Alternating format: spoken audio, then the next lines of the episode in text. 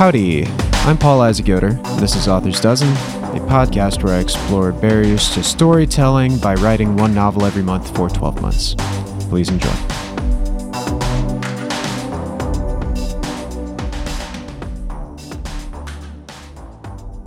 Nobody sets out to fail. I mean, they should.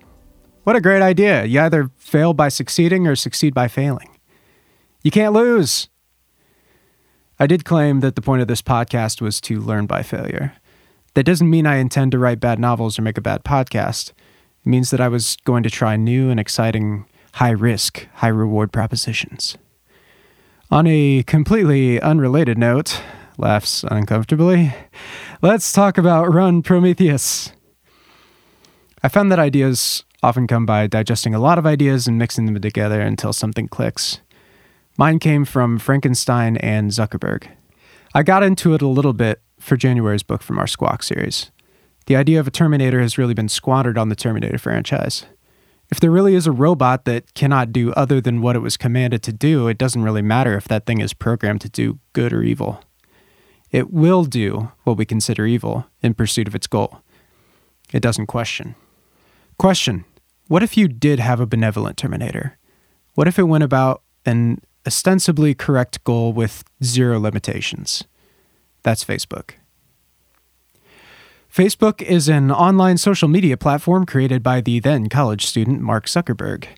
If you're just now learning that, let me take this moment to remind you that vaping Bitcoin heroin is the number one cause of Hovertron accidents in all of space America. Almost everything about Facebook is controversial, from your mother's sharing of minion memes to the enabling of genocide in Myanmar. Banana! The only fact that's not controversial is that Facebook is powerful, influential, and hugely profitable. It's the main source of information for many in the world, and it has an agenda. Facebook is out for the interests of those who own Facebook. It does not care about you. If hurting you helps Facebook, that's what Facebook will do. Now, college student going to university and creating a powerful monster with its own agenda. It's Frankenstein. This is the story of Frankenstein. I thought that might be a cool story. Here's my pitch for the book called Run Prometheus. Annabelle Eichner has had a rough life. Despite having created an all powerful AI called Prometheus, she is isolated, alone, and angry. She gives Prometheus an impossible task to make Annabelle happy. Soon the world begins to change. Prometheus is going to make Annabelle happy, whatever it takes. I gave this pitch to a few people. Everybody loved it. I'm not kidding, everybody. If you don't love that idea, you're not a part of everybody, and you don't exist. I might still write that story someday. Frankenstein is a cipher of a book. It's a blank canvas for whatever meaning we'd like to map onto it. However, I think that every author can understand Victor Frankenstein, a young scientist who seeks to create a thing of beauty, but instead makes a monster. I quote Victor as his monster awakens. His limbs were in proportion, and I had selected his features as beautiful. Beautiful!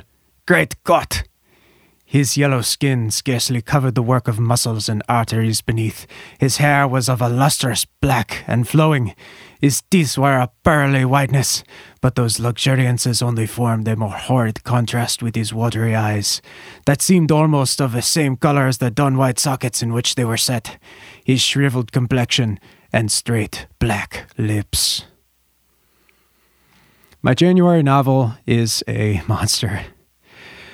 Run Prometheus is made up of beautiful pieces so far as I could tell. There are moments of laughter, heartbreak, and intrigue.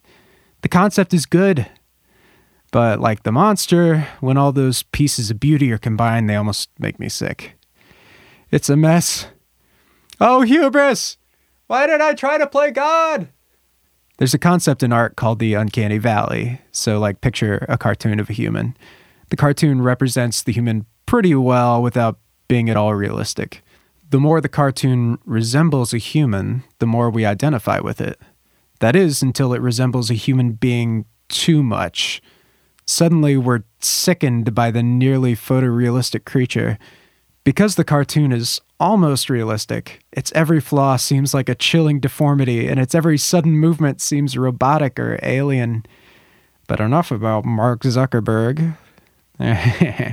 who purposefully tries to play up his robotic awkwardness in order to keep us thinking that the guy who runs the most powerful social media platform is a totally harmless weirdo and not a power hungry gray eminence. Spread the word. I think we can all understand this feeling.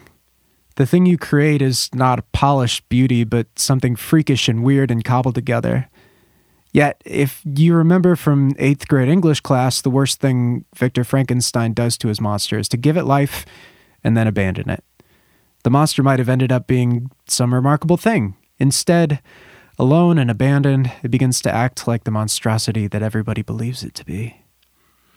I'm not going to quit this book. Not yet. Why continue down a path of failure? A long time ago, a pharaoh offered servants and riches to whoever could dig a well for watering camels in a vast desert. Two of his advisers took up the task, but they soon found that the deepest wells they could dig produced nothing but dry dust. The foolish adviser moved on to other parts of the desert, digging hole after hole after hole and never hitting water. The wise adviser kept digging, the wise advisor had to find new ways of digging and shoring up the walls of his well. He had to construct new tools to mine sediment no man had ever seen before. He encountered deadly gas and cave ins and lost many men and tools, but finally, finally hit enough water to fill a small bucket. Then the well went dry. The advisors returned to Pharaoh, who desired their heads for their failure. The foolish advisor said to Pharaoh, Spare me. You gave us both servants and riches. I protected your investment while this man squandered your gifts, and he has only a bucket of water to show for it. Foolish adviser, Pharaoh said. Would you buy your life with possessions that are not yours, which I might have used had they not been wasted on you? Take him to be beheaded. The wise adviser bowed low and said, Lord, you have a right to our lives. May I at least present you my bucket of water? Pharaoh agreed. The wise adviser presented the single bucket of water attached to a rope that lowered the bucket into the well. As the second man brought forth the water, the rope unraveled, first 10 meters, then 20, then one, two, 300 meters. When the rope was fully unraveled, it stretched half a kilometer. Pharaoh was amazed. When he asked how the well was dug, the wise adviser presented his new tools and methods. Pharaoh said, I had servants and riches already, so you brought me something I didn't have. You will be at my right hand from this day on not because of the water you brought, but because of what brought you, the water. So, one thing I learned writing this book is that computers uh, often learn by brute force. A programmer needs a computer to arrive at a desired outcome given certain parameters. And the computer then simulates a bazillion and three ways to get that outcome. Imagine if computers just stopped halfway through all the simulations. Imagine if computers treated failure like we so often do abandoning something that looks weird and unprofitable to us and starting fresh someplace else. The only thing that still excites me about Run Prometheus is that it looks like such a colossal mess of suck. It's got me off guard. I'll have to do something weird and inventive to get to the end of the book. And I think I'll be rewarded at the end. Not because of the book I wrote, but because of what wrote me the book. And that's that.